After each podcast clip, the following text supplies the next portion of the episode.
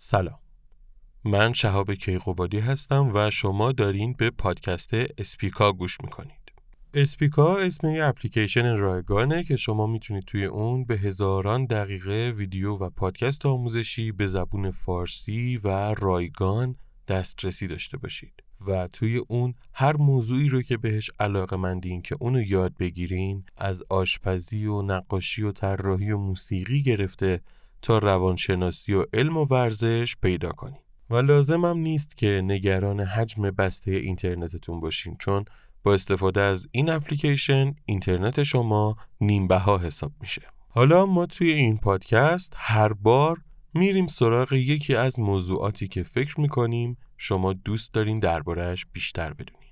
توی این قسمت قراره درباره بورس صحبت کنیم.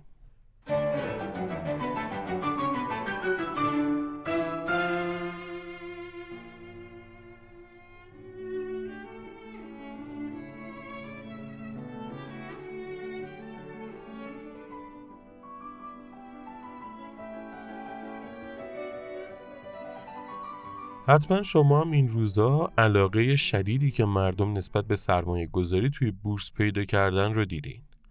حتی شاید خودتونم علاقه‌مند به این سرمایه گذاری شدین و میخواین که وارد این دنیای پرسود و بدون زحمت و هیچ کاری بشین. یا ممکنه به خاطر این حجم از ورود مردم به بازار بورس توی ذهنتون دافعه درست شده باشه و دید منفی نسبت بهش پیدا کرده باشین. در هر صورت ما قراره توی این قسمت پادکست اسپیکا بهتون چیزهایی رو بگیم که بعد از شنیدن این قسمت نمیدونستین و قراره چیزهایی یاد بگیرین که بدون دونستن اونها امکان نداره توی این بازار حتی یک ریال هم سود کنین. پس با ما همراه باشین.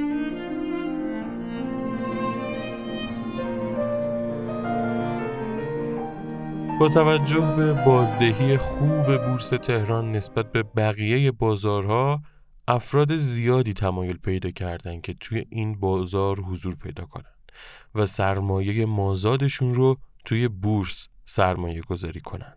بعضی افراد به اشخاص عادی توصیه میکنند وارد بورس نشن. خیلی‌ها هستن که افراد تازه کار رو از ورود به بورس منع میکنن و دلیل این کار رو پر ریسک بودن این بازار و امکان مسدود شدن سرمایه اونا برای مدت طولانی میدونن، در حالی که همه افراد میتونن با کسب دانش و آموزش‌های لازم و تجربیات کافی مثل افراد حرفه‌ای توی بورس سرمایه گذاری پرسودی داشته باشن.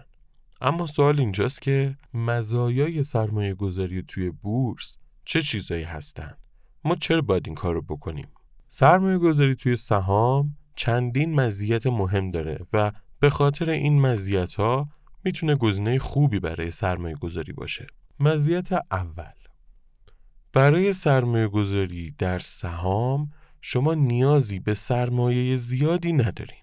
شاید برای اینکه یک کسب و کار نوپا راه بندازین یا برین و پولتون رو توی یه شرکت فناوری یا صنعتی سرمایه‌گذاری کنین، رقمایی مثل پانصد هزار تومن و دو میلیون تومن و پنج میلیون تومن خنده‌دار به نظر بیان. اما حداقل خرید سهام توی سیستم‌های معاملات آنلاین که امروز همه از اونا استفاده میکنن فقط پانصد هزار تومنه. اما برای اینکه فعالیت و زمانی که شما صرف میکنید واقعاً بی‌ارزش و ارزش داشته باشه، توصیه میشه که حداقل پنج میلیون تومن سرمایه داشته باشید. بسیاری از افراد هستند که دو میلیون، سه میلیون، پنج میلیون تومن یا بیشتر پس‌انداز کردن و میخوان که اونو به گردش بندازن و سود کنن. با این مبلغای کم معمولاً هیچ کسب و کاری نمیشه راه انداخت و به همین دلیله که بورس جای خودشو بین افراد زیادی که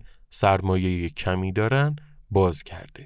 مزیت دوم، سرمایه شما قابل نقد شدنه. اگر شما بر فرض مثال ده میلیون تومان داشته باشین و باهاش یک کسب و کار راه بندازین، بعد در صورتی که خدای نکرده تصمیم بگیرین کسب و کارتون رو تعطیل کنین، وسایل زیادی روی دستتون میمونه. مثلا وسایل مغازه و کارگاه و میز و صندلی و کامپیوتر و از این جور چیزا. اما سرمایه گذاری توی بورس فقط خرید برگه سهامه و اگه سهم درستی رو انتخاب کرده باشین که نقد شوندگی بالایی داشته باشه، فوراً میتونین سهامتون رو بفروشین تا کارگزارتون سه روز بعدش مبلغ حاصل از فروش سهامتون رو به حساب بانکیتون واریز کنه.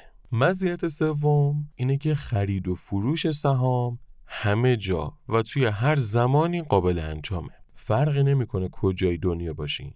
فقط کافیه با یه کامپیوتر به اینترنت وصل شین و معامله‌های دلخواهتون رو از طریق نرم افزارها و وبسایت‌های معاملاتی متنوعی که برای موبایل‌ها، تبلت‌ها و کامپیوترها ساخته شده انجام بدین. به خاطر همینه که شغل معامله‌گری سهام یا خرید و فروش در سایر بورس‌ها و به طور کلی معامله‌گری در بازارهای مالی رویای خیلی از افراد دنیاست، چون به اونا آزادی میده و این افراد میتونن سبک زندگی متفاوتی با مردم شاغل داشته باشن. و مزیت چهارم، این کار میتونه برای شما ثروت عظیمی ایجاد کنه. ببینید، تو پتانسیل بازارهای مالی مثل بورس برای ایجاد ثروت هیچ شکی نیست، اما کسب ثروت از طریق سرمایه گذاری در سهام واقعاً کار هر کسی نیست و نیاز به کسب مهارت و تجربه بالایی داره. پس ممکنه بپرسین آیا سرمایه گذاری تو بورس برای من مناسبه؟ بهتره بدونین خرید و فروش سهام و سرمایه گذاری تو بورس نیازمند داشتن شناخت از خودتونه. آیا شما شخصی هستین که توانایی تحمل ضرر و ریسک زیاد رو ندارین؟ وقت آزاد روزانه‌تون چقدره؟ چه انتظاری از سرمایه گذاری دارین؟ هدفتون چیه؟ اگر زمان کافی روزانه حتی یک ساعت ندارین، بورس برای شما مناسب نیست. اگه شغلی ندارین و یا در هر صورت به فکر درآمد ثابت ماهانه هستین، بورس برای شما مناسب نیست. اگه سرمایه‌ای که در اختیارتونه وامه یا قرضه و پول کس دیگه‌ایه که بورس اصلاً برای شما مناسب نیست.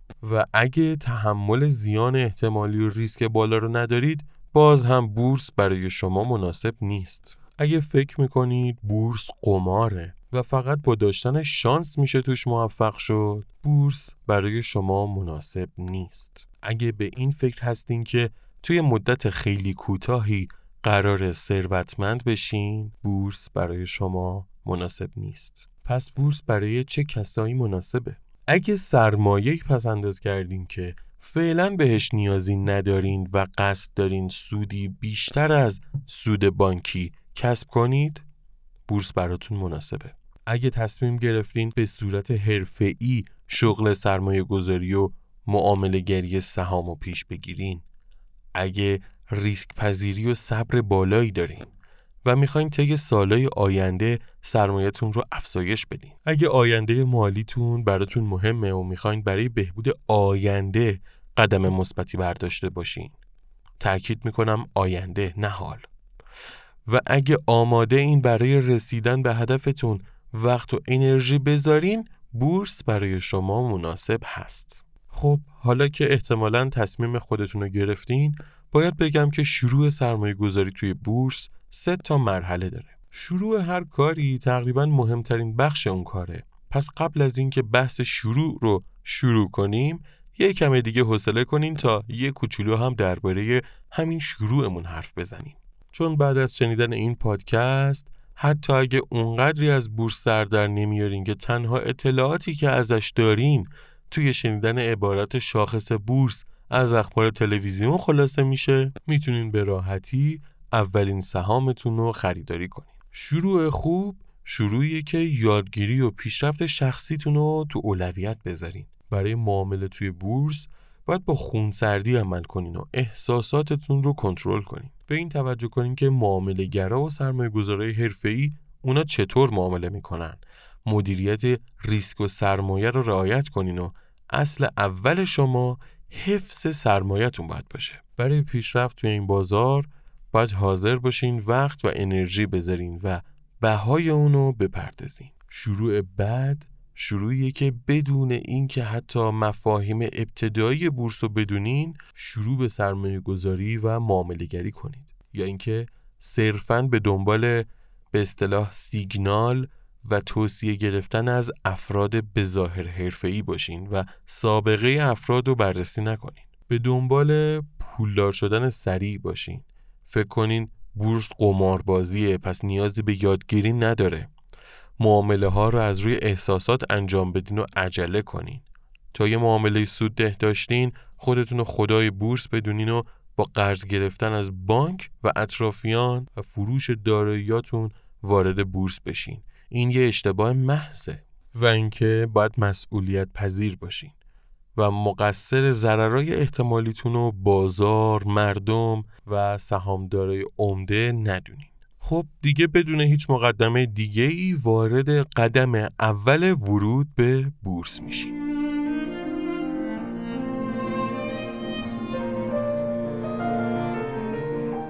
برای معامله توی بازار بورس شما نیاز به یک کارگزار رسمی و کد معاملاتی که به اسمای کد بورسی یا کد سهامداری هم شناخته میشه به اینا نیاز دارین.